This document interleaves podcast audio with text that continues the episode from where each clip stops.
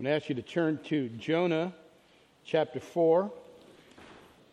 Jonah chapter 4. We're going to be looking at the entire chapter, verses 1 through 11. Let me read this and then we'll, we'll take a closer look at the text. Jonah 4, 1 through 11. But it displeased Jonah exceedingly, and he was angry. And he prayed to the Lord and said, O Lord, is not this what I said when I was yet in my country? That is why I made haste to flee to Tarshish. I knew that you were a gracious God and merciful, slow to anger, and abounding in steadfast love, and relenting from disaster. Therefore, now, O Lord, please take my life from me, for it's better for me to die than to live. And the Lord said, Do you do well to be angry? Jonah went out of the city and sat on the east of the city and made a booth for himself there. He sat under it in the shade till he should see what would become of the city. Now the Lord God had appointed a plant and made it come up over Jonah that it might be a shade over his head to save him from his discomfort. So Jonah was exceedingly glad because of the plant.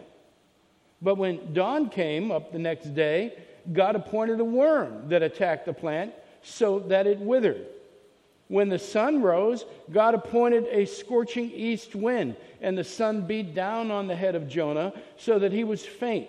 And he asked that he might die, and said, It's better for me to die than to live. But God said to Jonah, Do you do well to be angry for the plant? And he said, Yes, I do well to be angry, angry enough to die. And the Lord said, You pity the plant for which you did not labor, nor did you make it grow, which came into being in a night and perished in a night. And should not I pity Nineveh, that great city, in which there are more than 120,000 persons who do not know their right hand from their left, and also much cattle?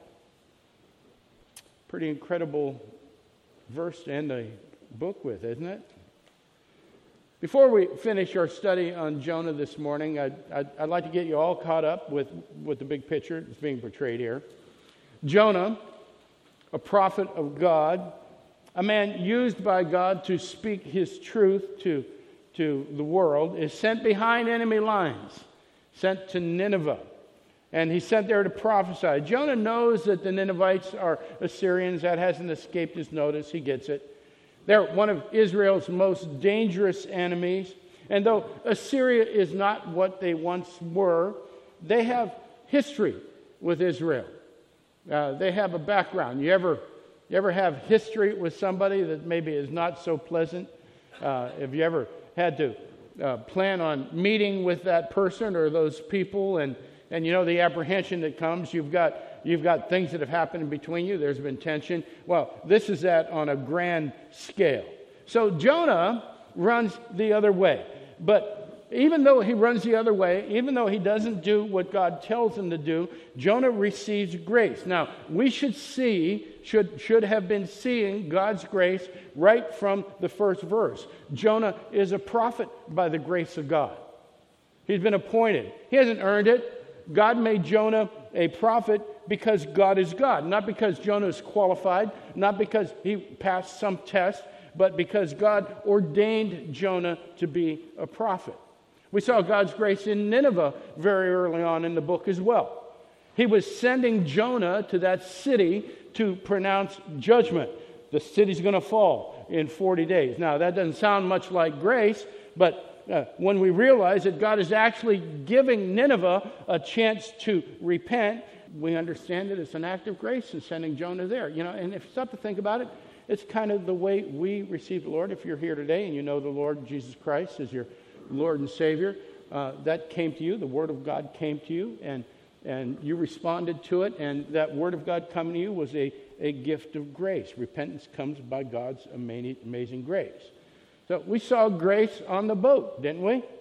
We saw grace given to the sailors. We saw grace given to Jonah, who had run away, um, but was rescued from drowning by this great fish.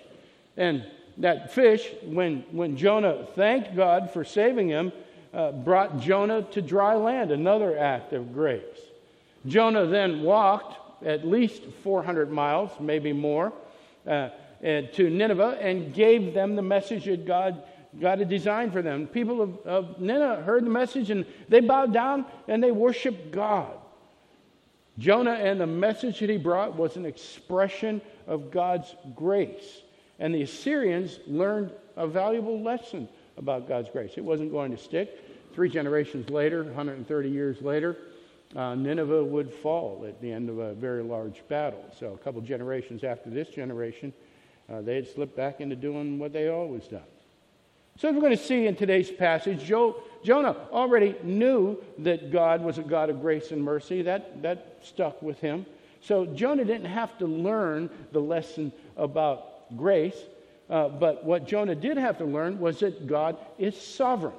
Now, we talk a lot about God's sovereignty, um, but what, what, what does that mean? What is the sovereignty of God? Listen carefully. It means that God, well, I mean, we just heard it in the catechism, didn't we? I love the way God arranges these things. It means that God has authority over all things. It means that nothing that happens, no one that ever was created, no event in history happens outside of God's purview.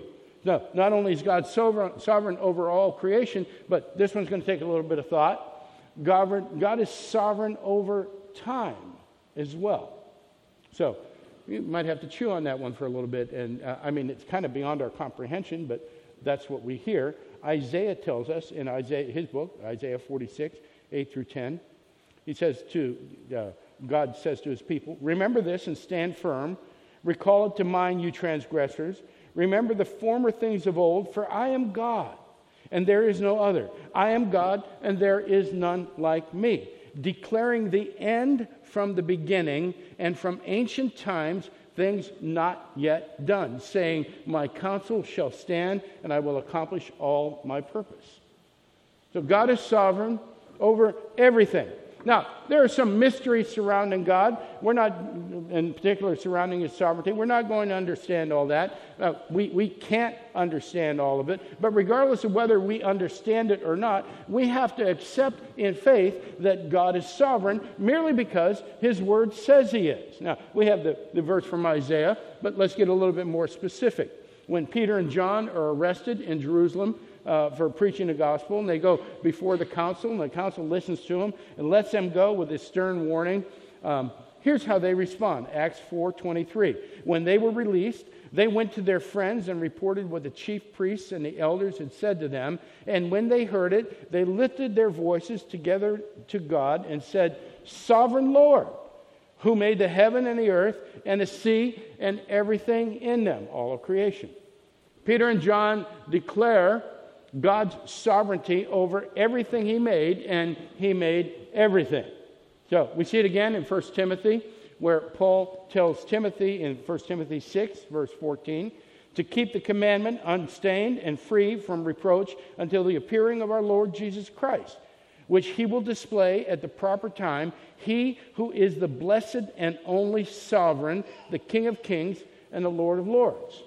So, so we see God's grace we see God's sovereignty in the scriptures, but both attributes are really put on display in Jonah. We see them both attributes over and over again. And they're, they're there to a, a surprising degree, maybe more so than most people think. As a matter of fact, Jonah's whole story, the entire book of Jonah, is about, it, it's not about Jonah, it's not about a big fish, it's not about Nineveh. Jonah's story is a lesson in the sovereignty and grace of God. Let me say that again. Jonah's story is a lesson in the sovereignty and grace of God. That's our premise for the morning, and we're going to walk through that. Now, we've already seen God's grace poured out on an entire region inhabited by pagan people, populated with people that have done absolutely nothing to receive God's grace. Now we're going to see God's grace poured out on an angry man. Matter of fact, he's a very angry man. And he's an angry man who misses the point. He misses the point of God's sovereignty and grace. He kind of gets the grace, he's not getting the sovereignty thing. Then we're going to see why it's important for us to embrace both God's sovereignty and His grace to its fullest extent with our entire heart. So, our sermon today is the Angry Prophet, uh, part four. Uh, our passage, chapter four, can be divided into two proclamations one from Jonah, the other one from God. We will see Jonah's complaint in verses 1 through 9. We'll see God's compassion in verses 10 and 11. And that's going to be interesting as we get to that, that, that uh, section of the chapter. So let's look at Jonah's complaint. It begins there in verse 1, comes uh, right after chapter 3, verse 10. Now, let me remind you how chapter 3, verse 10 ended. Uh, it was when God saw that they, the Ninevites, did, they turned from their evil way. God relented of the disaster that he had said he would do to them, and he did not do it. So, Jonah's prophecy was successful.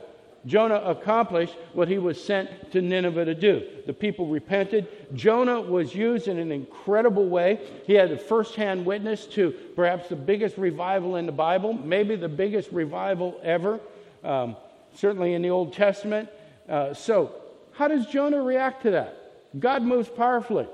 Uh, people are being changed. How does Jonah react? 4 1. But it displeased Jonah exceedingly, and he was angry. It's an amazing turnaround has occurred here. Look at what just happened. In the previous verse, God turned away from his anger. In this verse, Jonah embraces his anger, he gets immersed in it.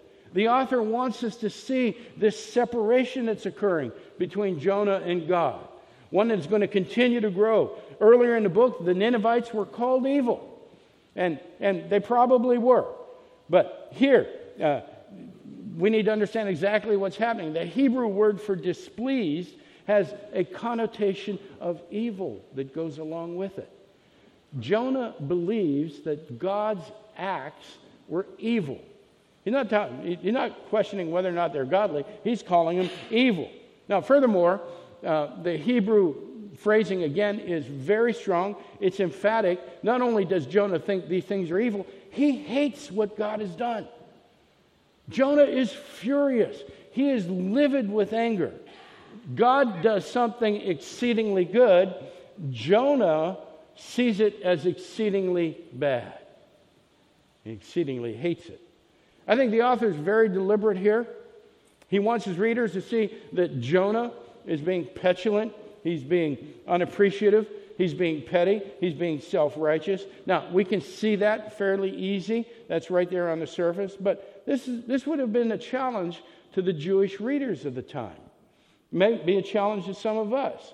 You see, most people, when we look at the Old Testament, see the, the Jews as being flawed, being imperfect. They certainly had their problems, but they were the good guys.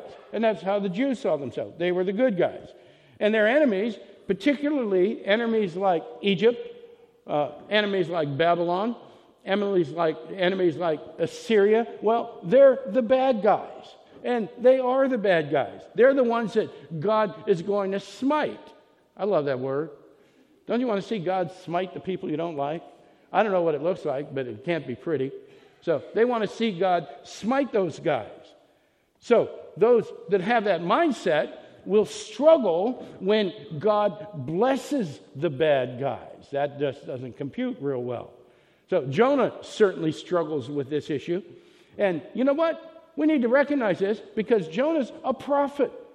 He's got a, a, close relationship with God. God speaks to Jonah directly, and he's upset over this. Look at Jonah's complaint. We, we get his complaint verbatim in verse 2. And he prayed to the Lord and said, Oh Lord, is not this what I said when I was yet in my country? That is why I made haste to flee to Tarshish. I knew you were a gracious God and merciful, slow to anger and abounding in steadfast love and relenting from disaster. Now, Jonah, we got to catch this. Jonah explains to God why he's angry. Okay? Now, what do we know about anger in the Bible? We know that God has righteous anger, God has righteous wrath, but what does Jesus say about our anger? When we get angry at a brother, what are we doing to him? We murder him. We smite him. Okay? Right there in the Beatitudes. So Jonah's angry over all of this. And so we need to understand exactly what's happening. He's upset with God. And, and, and he wants to explain why he's angry. Have you ever been angry at somebody and told them why you were angry? Does it ever work? Do you ever go, Oh, I didn't know. I'm sorry. You're so wise. I'm glad you explained that to me. Now everything's just fine for us. Yeah, it's fine. Okay? That's what Jonah's doing. He's not supposed to be angry, yet he's telling God why he's angry. And oddly enough, he does it by quoting scripture. I mean, you got to see the irony in here. Jonah's quote is right out of Exodus 34, verses 6 and 7. And they're words that God says of himself. So Jonah is finding fault with God and God's uttered truth about himself. Jonah is questioning God's compassion. Jonah, Jonah's hatred for the Ninevites has led him to feel superior to the Ninevites. And now that's bad enough, but Jonah feels superior to God as well. Isn't that what's happening here? Jonah's taken self righteousness to a whole new level here. He's claiming to judge the actions of God, evaluating God.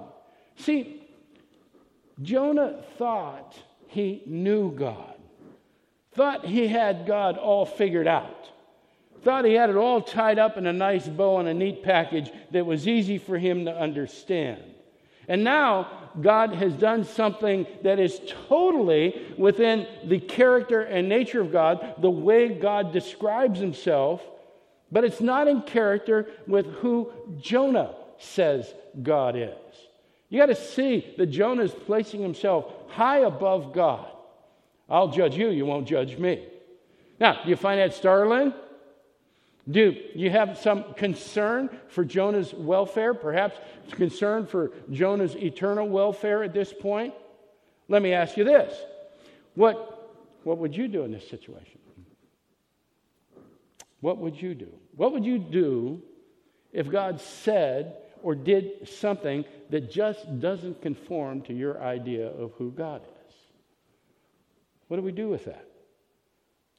That's a question I've been asking myself ever since I started prepping for this series about three months ago. Would, would I change my thinking about God? Or would I expect Him to change to accommodate me? Huh. Would I expect God to conform to my idea of who He was? Isn't that exactly what happens when we read scripture that just doesn't seem to fit into our concept of who God is or what the scriptures say. I said it before. We have to decide whether we're not we're going to let the scripture change us or we're going to try and change the scripture. Isn't that Jonah's struggle? I mean, he just repeated God's words back to him. And Jonah is upset over God doing exactly what God said he would do. He's so upset that he says, Oh, oh now, Lord, uh, please take my life from me, for it's better for me to die than to live. Now, Jonah echoes Elijah's words out of 1 Kings 19 4 if you go back to that passage, you'll see that Jonah just had a major, uh, Elijah just had a major victory over the prophets of Baal, 400 of them. Fire came down out of the sky and eliminated all the prophets. Elijah's the last one standing. And, and now he's on the run because Jezebel, a single woman, threatens him. Elijah doesn't understand what's going on around him. He doesn't understand how God could be so spectacular in defeating the prophets of Baal, but can't seem to handle Jezebel. Jonah's in the same spot. He doesn't understand how God can call Israel, his chosen people, then shed his grace on their enemies. It's the kind of world that God's made. Jonah wants no part of it. He tells God, just kill me and get this over with. You see the arrogance of Jonah's position? Now that he's evaluating God, he's evaluating the work of God, he's passing judgment on God. I got to tell you, if I was there standing next to Jonah, I'd be doing this right now. I, I better get out of here because hellfire is going to come down at any moment and consume this guy and burn him to a cinder. I wouldn't want to be anywhere near him. But you know what? That's my idea of how God should function in this situation. And I have to be careful not to judge God's actions as well. He doesn't always conform to my idea or our ideas about him. And as proof, look what God does in response to Jonah. Verse 4 And the Lord said, I don't want to put the right emphasis on this. The Lord said, Do you do well to be angry? It, let me give you the Habakkuk's paraphrase here. It's not a rebuke. It, it, it, it's not a rebuke as much as a request for Jonah to just pause and consider his actions carefully. God says to Jonah, Do you think it's a good idea for you to be this angry at me? You know who I am?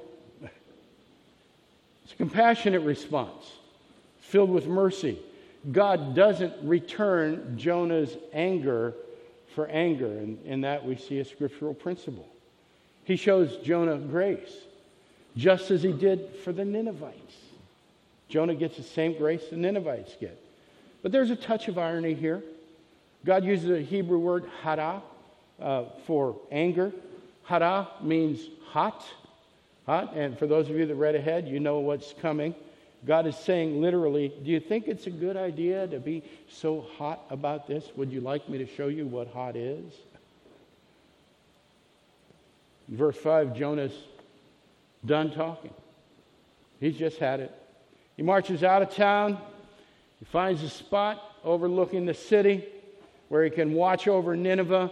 Perhaps he's there to see if God changes his mind. Perhaps he's there to see if this repentance that the Ninevites have expressed can make some sense to him, that he can figure out what's going on. And as Jonah sits there, he's in a hot, dry climate. Temperatures in that region can reach 110, 115, 120 uh, degrees in the middle of the day. So he makes a shelter and he sits down. And in verse 6, we see now the Lord God appointed a plant and made it come up over Jonah that it might be a shade over his head to save him from his discomfort. Did you hear that? God gave him a plant because he was uncomfortable and wanted to deliver him from his discomfort. So Jonah was exceedingly glad because of the plant. Now, watch what the author does here. He, uses both names for God. We talked about that last week. There's Yahweh and Elohim. Uh, Jonah's about to have an encounter with the God of Israel, but he's also the God of all people, including the Ninevites. And what does God do with Jonah's insubordination? He blesses him. He blesses Jonah. He comforts Jonah. He comforts his rebellious child. He sends a plant to give Jonah shade.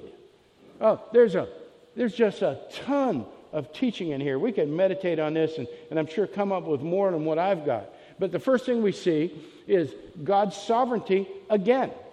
He causes this plant to grow right, right where it's needed at exactly the time that it's needed, and it's just as big as God needs it to be.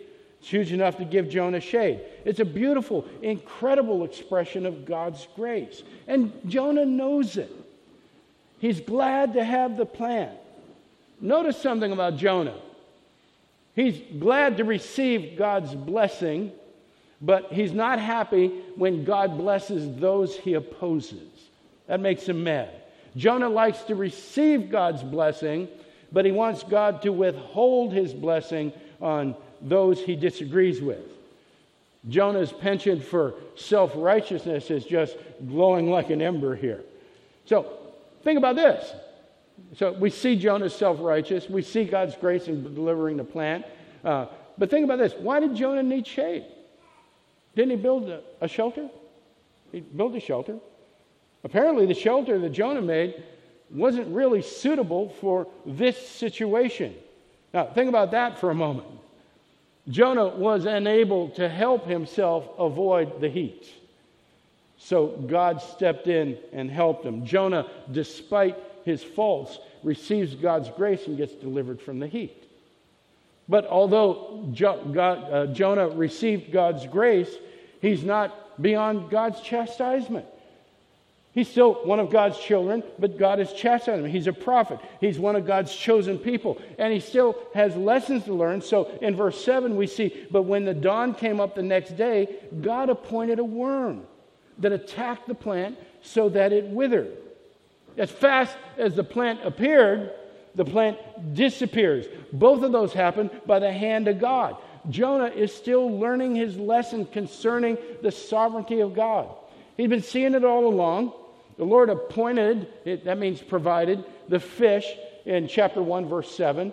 The Lord provided the, the plant in chapter 4, verse 6. The Lord provided the worm in verse 7. And in verse 8, we're going to see that the Lord provides the wind that's coming as well. Jonah is also learning that the Lord gives and the Lord takes away. So there's a bunch of lessons in there, but there's more coming. Look what happens in verse 8. When the sun rose, God appointed a scorching east wind, and the sun beat down on the head of Jonah so that he was faint. And he asked that he might die and said, It's better for me to die than to live.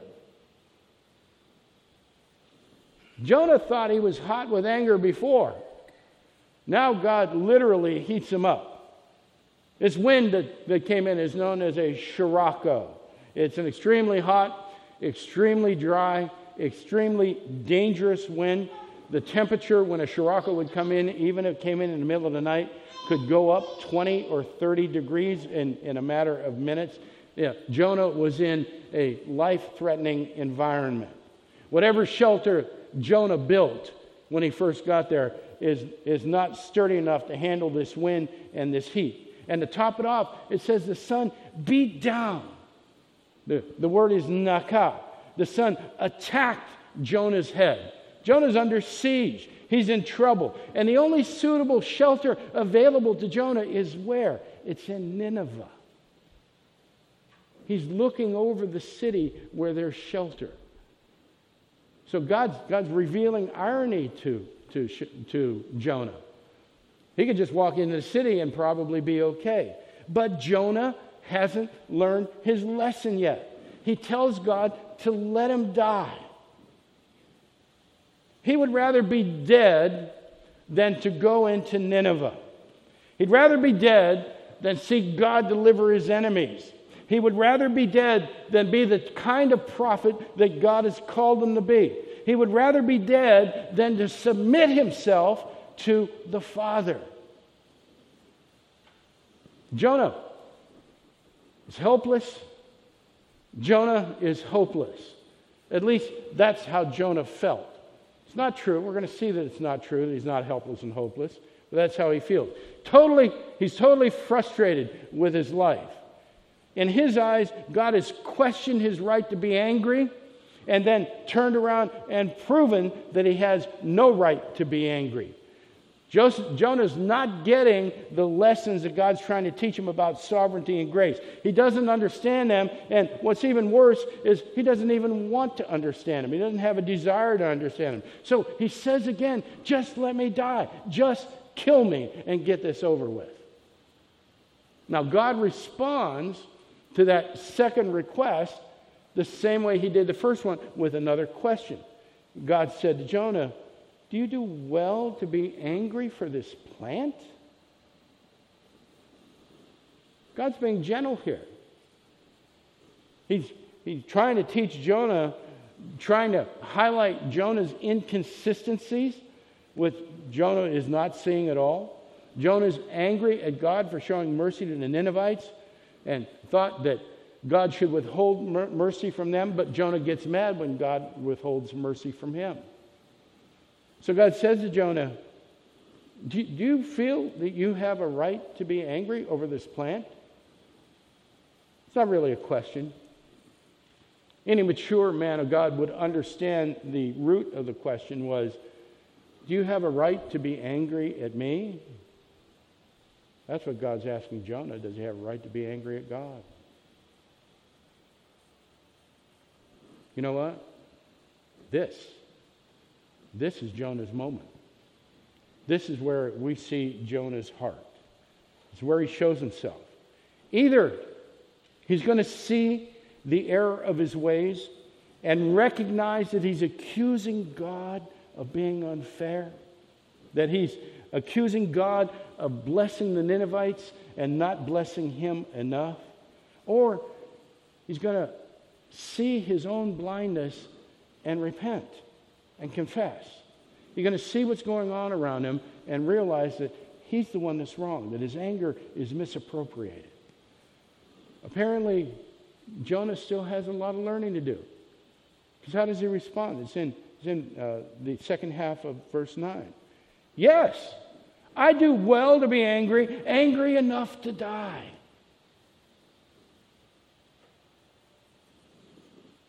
Jonah maintains that he's got every right to be angry. Doesn't want to live in a world where, where God sheds his grace on whomever he chooses to shed his grace upon. It seems he doesn't want to live unless he receives the grace that he feels he deserves. Huh. That's Jonah's complaint. That's Jonah's self condemnation. That's Jonah's self judgment. Now we hear God's compassion, but it comes kind of odd way. Our second proclamation, it starts in verse 10. And the Lord said, You pity the plant for which you did not labor, nor did you make it grow, which came into being in a night and perished in a night. God's been tender with Jonah up to this point, but now there's an edge. He becomes more forceful. The you here is an emphatic you almost accusatory. God is demanding that Jonah listen. The time for Jonah to respond, the time for Jonah to speak is over. Now, Jonah is sitting in God's classroom. He's going to school. Jonah's received grace. God gave him the plant. What's more, God gave it to him supernaturally. God put his grace and sovereignty on display in that plant.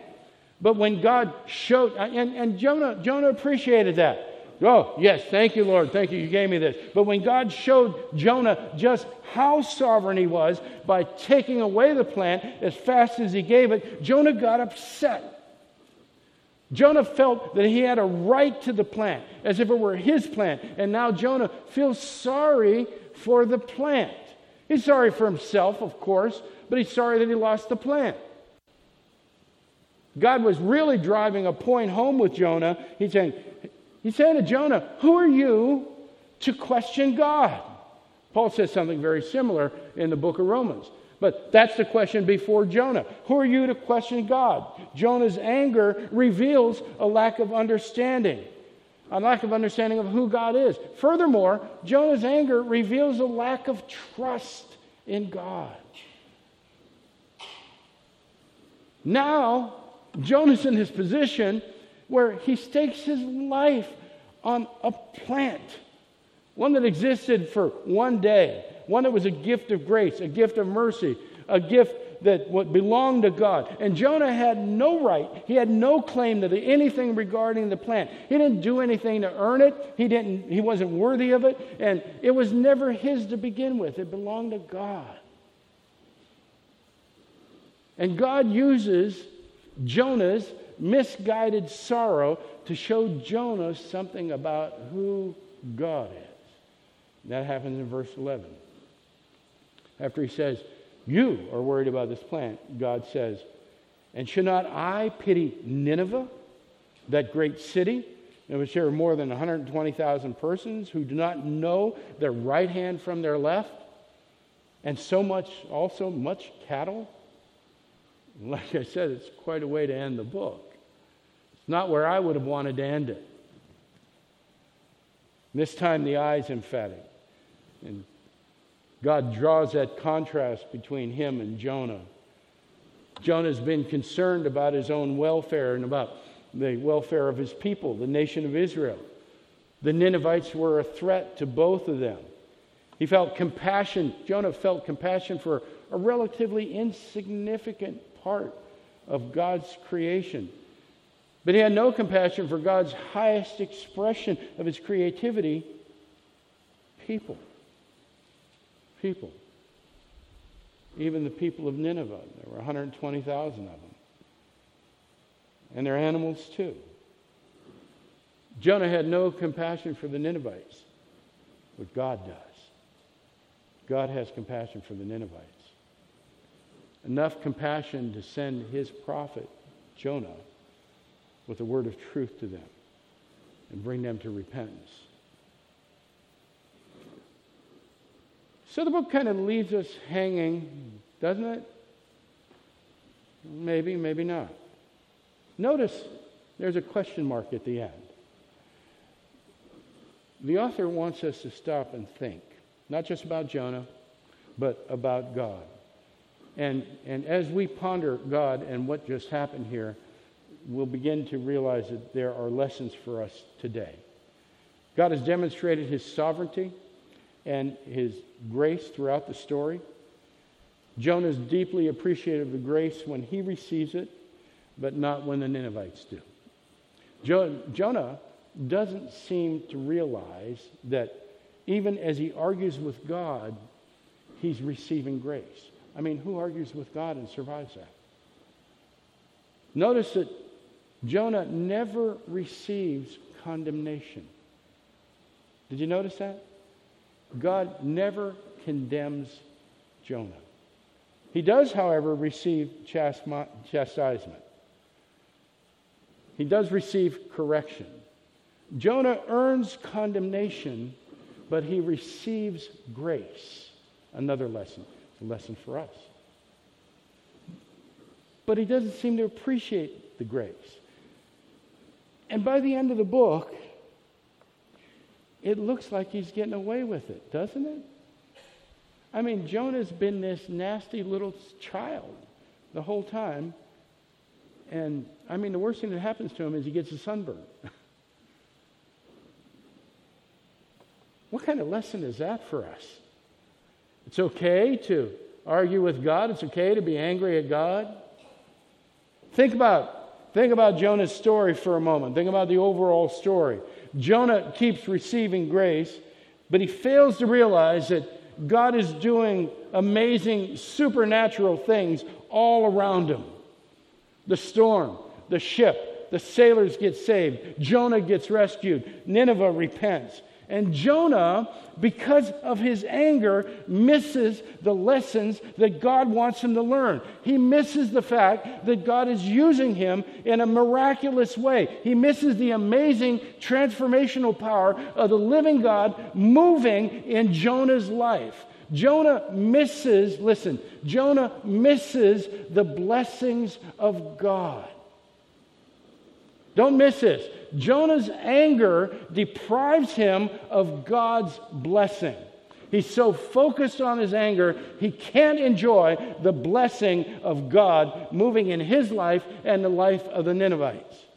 Jonah should have died in the ocean, but God saved him for this particular purpose, and now he's mad. Now, that should at least compel us to ask ourselves if our anger, if we have any, is doing the same thing, depriving us of the fullness of God's blessing. Now, we'll talk more on that in just a moment. Here's one more lesson we can learn from Jonah. What was Jonah angry about? What got him so upset? He didn't, he didn't want to see the Ninevites get blessed. He was so angry about that right from the beginning, he defied God, and that separation occurred. He made distance between him and God. Not eternal, but temporal. Jonah said he knew God would do this. And further on in Jonah's story, the more we see, uh, as we look further on in the story, the more we see that it was God's intention to bring the Ninevites to repentance. It was, it was what he planned on doing and teach Jonah and the Ninevites a lesson about grace and sovereignty. He would, God would display his compassion in what he did with the Ninevites, and at the same time, he would reveal Jonah's lack of compassion, his lack of heart. But although God also shows us that Jonah was angry, Jonah was angry at God just because God was sovereign. He didn't like that. Jonah doesn't like God being sovereign. He didn't like God's plan. So he rebelled against God's will and God's purpose, and now he's missing out on God's blessing. And because of Jonah's rejection of God's sovereignty, he's miserable. Listen carefully. He's not lost. He's, he's God's prophet. He's one of God's children, but he's miserable. There's still a relationship there. It's not as strong as it was before. I mean, God's still talking to him. What, what do we do with a lesson like that? How do we even process that? Here's my suggestion ask yourself a couple of questions. Here's the first one Do I really believe God is sovereign? Do I manufacture exceptions to his sovereignty in my head? Oh, God wasn't sovereign over Hitler. Nobody, God would never be sovereign over somebody that evil. God wasn't sovereign over what my spouse did to me. He must have been looking the other way. Do I really believe God is sovereign? I said earlier that Jonah's story was a lesson of God's sovereignty and his grace. And I firmly believe that if you call upon Jesus Christ as Lord and Savior, you have some understanding of grace. I, I, I think all of us uh, struggle to grasp the fullness of His grace. But I think we struggle to grasp the fullness of His grace because we struggle to grasp the fullness of His sovereignty. Yes, yes, I know. The Word says He's sovereign. We looked at three passages that said that. There are more. But the question remains do I really believe God is sovereign? I think, I think if Jonah would have paused, if we put his anger on hold for just a few moments and asked himself that question, he may have been able to experience the joy and the peace of the Lord. But he wouldn't do that he may have been able to enjoy that peace that goes beyond understanding just by placing all of his trust and faith in what God did and why he was doing it. But he, he didn't. And God's sovereignty made him angry. Okay, let me ask you this What makes you angry? What makes you angry? And I got to confess to you, I'm in the same boat you are in this one. I get angry. Uh, I've been asking myself this question for a few months now. If God is truly sovereign, why do I get angry? Do I really trust Him with every aspect of my life? Or do I, like Jonah, get angry? Do I get angry with those who disagree with me? Do I get angry with those who are different than me? Do I get angry with those who, who I think I'm smarter than? Do I get angry with those who think they're smarter than me? Do I get angry with those people who think they're better than me? If God is truly sovereign, why do I get angry? Why do I get angry over relationships?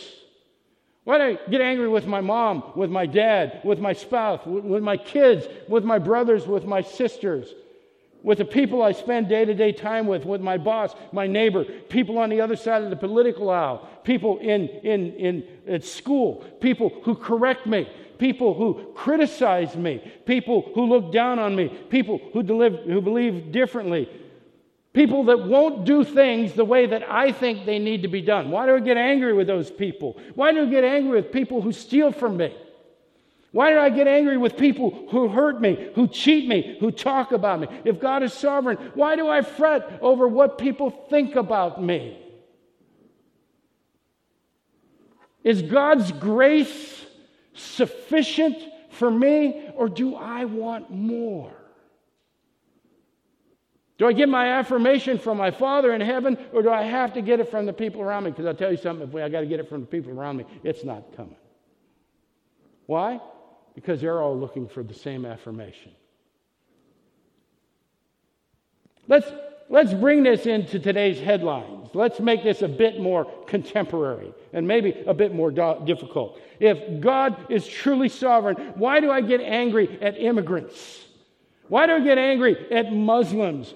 At the LBGT community, why am I angry at them? Why am I angry at people who dislike the president? Or if I'm on the other side, why do I get angry at people who like the president? Why do I get angry at abortionists? Why do I get angry at atheists? Why do I get angry at Dallas Cowboys fans? Aren't all those people and all those situations an opportunity for us to show the grace of God? Aren't they an opportunity for us to share the gospel? They are. And if I believe that He is sovereign, if I really believe that, then God is constantly giving us opportunities to show His grace. You see, that's another lesson we've learned from Jonah. God's sovereignty and God's grace go hand in hand. You can't separate them.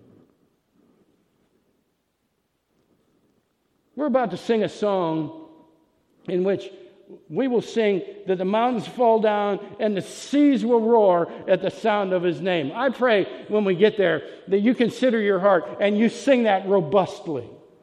Because we believe that, amen, that, that the mountains will fall down and the seas will roar at the sound of his name. Amen. We believe that? Come on, guys. Amen. All right. Thank you. Thank you. Do we believe that God can do that, but not transform the person that we're angry at? Do we believe that God can do that and not transform our hearts?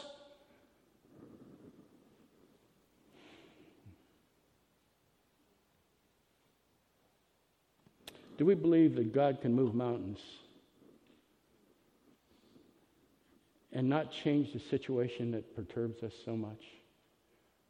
You know, God can move mountains, but what He wants to move, brothers and sisters, is our hearts. He shows us that He can move mountains so that we know that He can change our hearts. Let's learn from Jonah.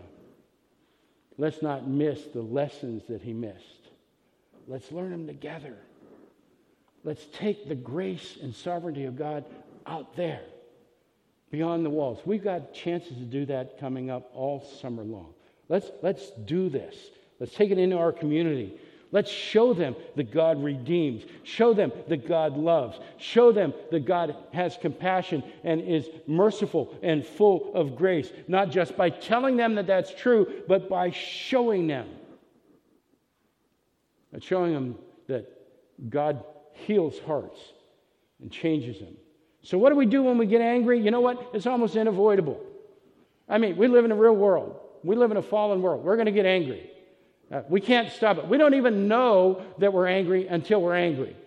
So you can't go through the day going, I'm not going to get angry today because somebody will come up and slap you in the face, you get angry. What do you do when you're angry? I mean, Paul tells us in Ephesians, be angry yet do not sin. And I think a lot of people don't understand. There's a comma at the end of that phrase. It says, don't let the sun go down on your anger. So, what we don't do is we don't hold on to the anger. We don't hold on to the bitterness. We don't stroke it. We don't nurture it. We don't make it larger and larger by going over and over things in our head over and over again. What do we do when we get angry? How do we respond? We do what Jonah shows absolutely no evidence of doing over the Ninevites we repent. It's the tool that God's given us to handle those sins that we, that we do. Repentance. We repent. We realize that our anger is not the problem of the person or the circumstance that we're angry at. It's not their burden, it's ours. We confess that a sovereign God has placed this person or this situation in our lives for a reason. He wants to teach us something, He wants to show us something, He wants to bring us closer to Him. And we ask God to teach us. We repent, we ask God to teach us, we ask the Holy Spirit to lead us. And we thank God that we don't have to bear that anger for another moment longer. But we can live in His joy. we can experience His peace. And we leave that person or that situation in the hands of the sovereign God that placed them there. So, if we learn anything from Jonah. Let's learn this. How do we respond to our own anger? We repent. We don't hold on to it, we repent.